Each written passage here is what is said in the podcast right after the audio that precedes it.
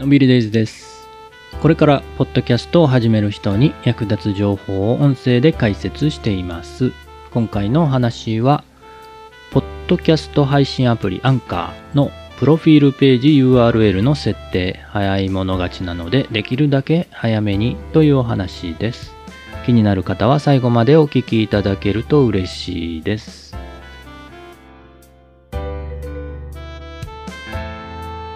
ンカーというね、えーポッドキャスト配信アプリ、えー音声配信アプリですね。えーアンカーで配信することで、えー Apple Podcast とかね、Spotify とか、その他いろんなね、えーポッドキャストに同時に配信できるという便利なあーサービス、アプリがあるんですが、そのアンアンカー、登録すると自分用のプロフィールページが作成されます。はい、この件に関しては前回、えーお話ししたかな。あの、リンクも貼っておきますね。えーでね、登録直後がね、その URL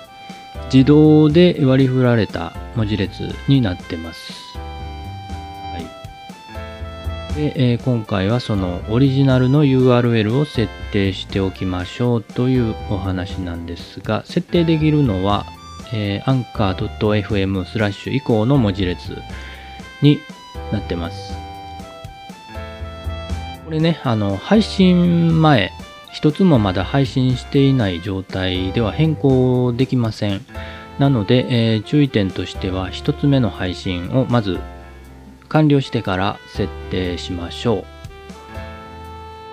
シンプルでね、わかりやすい、自分にぴったりな文字列というのを選びたいですよね。なのでね、えーアンカーでもしね、ポッドキャスト配信をしようかなと、今、検討している、もしかしたらするかもしれないなと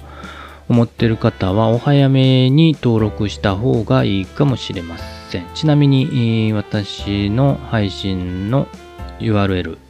は HTMT4 文字、えーなので、かなり短くできてると思います。これぐらいね、えー短く設定できるのはもしかしたら今だけかもしれません。これはね、あの、ブログとかホームページとか始めるときにドメインね、ドメインネーム取得することがあると思うんですけれども、それもね、えー早い者勝ちになってます。それと同じような感じで、えー設定がね、えー短い URL にしたいなと思うのであれば、早めに、えー作っといた方がいいのかなと思います。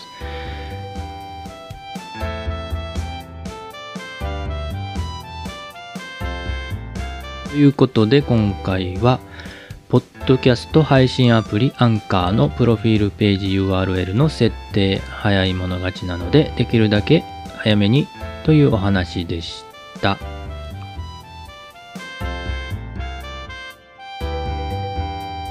回の配信が役に立ったという方、今後も聞いてみたいなという方はフォローしていただけると嬉しいです。またお気軽にコメントもお待ちしております。今日も元気に楽しくのんびりデイズでした。